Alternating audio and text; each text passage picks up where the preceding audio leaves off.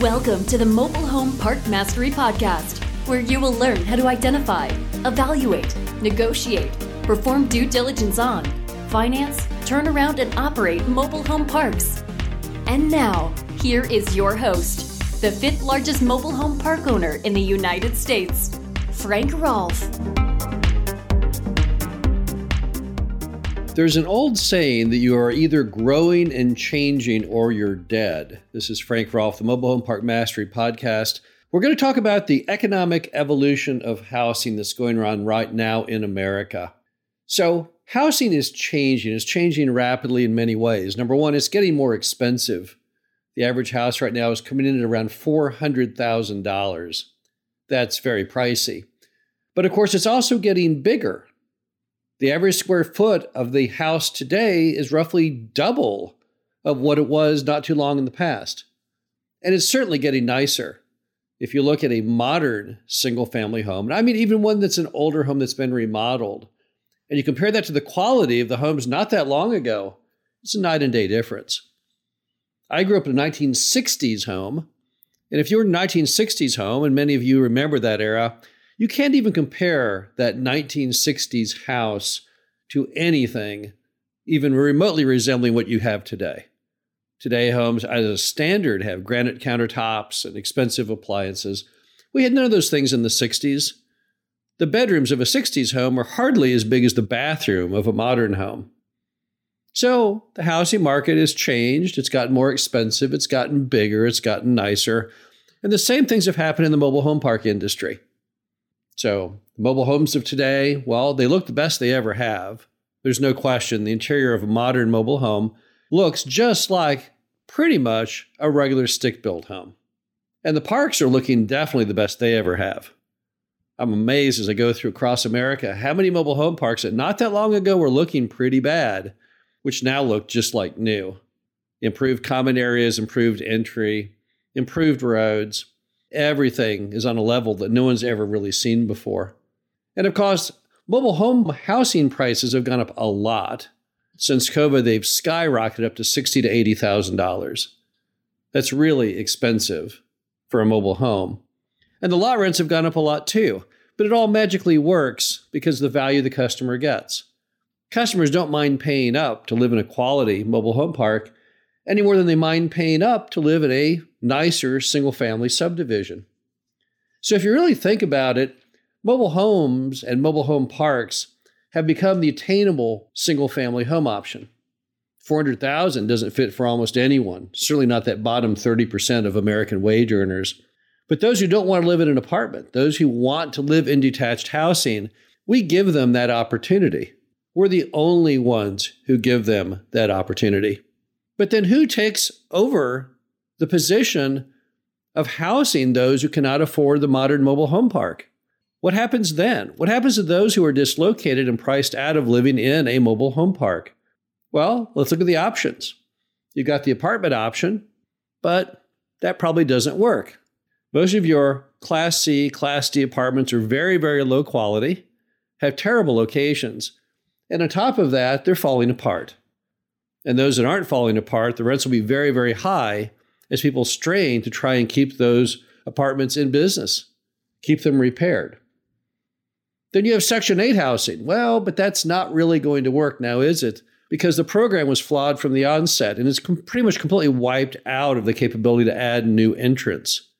Section 8 had been a terrible mistake early on. It never sought after trying to find ways of housing the American public who couldn't afford it on less money, but instead just became a program of basically handouts to apartment owners. So, what happens today is you, the American taxpayer, pay the difference between the standard rent and what the customer can afford. And the government, for whatever reason, they don't seem to much care. So, as a result, their ability is nowhere near the demand. The demand has completely outstripped anything America can do as a safety net for people who cannot afford housing prices. Then you have tiny homes. Well, that's nonsense. Tiny homes, as we all know, may be small, but they're not small in price. Typical tiny homes that you see, even the ones on TV, they come in at anywhere from sixty to hundred thousand dollars. That doesn't even include the land, and good luck finding that. The average lot in the United States for a single family home is $80,000. and you can't put a tiny home on a single family lot. It's against the Uniform Building Code. So instead, you have to go way out in the county somewhere, buy some land. Good luck finding utilities. So tiny homes, no, that's not going to solve it. Then you have living with family. Now, it's not an option most people like to do. Most people, when they reach the age of being an older, older individual, they, they want to move out on their own and form their own household. But in America, it's not uncommon to have multiple generations of people living under one roof. So living with family, it is an option, but that's not probably not the option that most Americans want to pursue. That's probably not how they want to live. And of course, then there's the final option, which is I have absolutely no idea how you solve it. I don't know what you do to house all of those folks who need a place to live that's inexpensive in a world when there are no options left. But the key item is as we bring these old mobile home parks back to life and we lift their quality and the price goes along with it because the housing market is ever changing and everything in the world is ever changing, it's not the mobile home park owner's responsibility to find that replacement housing type. We are not on this earth as mobile home park owners to solve America's housing problem.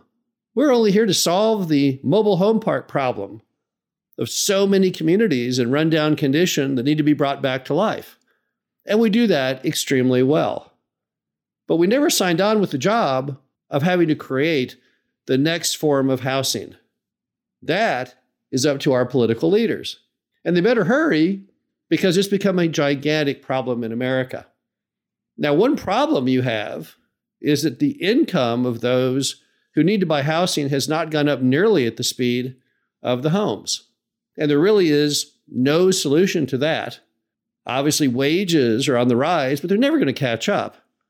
There's never any way that somebody going to work at Huddle House or Arby's is ever going to be able to buy a $400,000 home.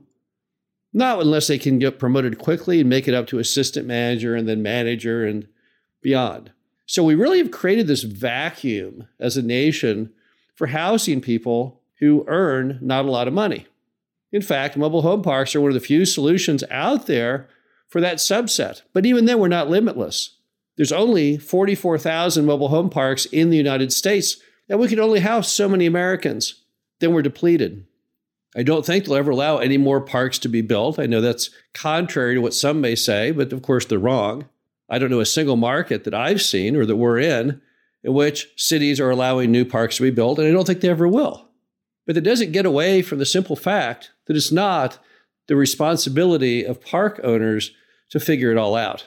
Now, recently there's been some legislation passed in some states where it would appear that the government's trying to impress upon park owners to solve it. They're saying, well, if you want to redevelop that park, you've got to find a new place for those folks to live. You have to give them more time to try and buy the park from you. How in the world is that fair? I have absolutely no idea. It's as ludicrous a concept as someone building new single family tract homes from the 400,000s saying, well, now as you displace those people, you've got to find some place for them to go. It's kind of crazy that as a housing model, that any owner of any property would be responsible to do that which the government is supposedly designed to do. But yet, that has been the plight, that has been the burden of park owners for many, many years. So I would endeavor to suggest that really, as a nation, we need to start thinking more in terms of a global solution to the housing crisis by looking at new options. Don't know whether it's 3D printed homes, don't know what the solution might be. But all I know is there is perfectly and naturally going to be the demand for some new, cheaper form of housing, something far cheaper than mobile home parks. Because mobile home parks, let's all face it, are not nearly as inexpensive as they used to be. They've risen in value, they've risen in quality, they've risen in price, and there's nothing wrong with that. Nothing at all. That's perfectly natural. That's the way all economic conditions work. This is Frank Rolfe for the Mobile Home Park Mastery Podcast. Hope you enjoyed this. Talk to you again soon. Thank you for listening to the Mobile Home Park Mastery Podcast. Be sure to visit us at mhpmastery.com to subscribe to the show. Read our show transcriptions and access all of our great information on mobile home park investing.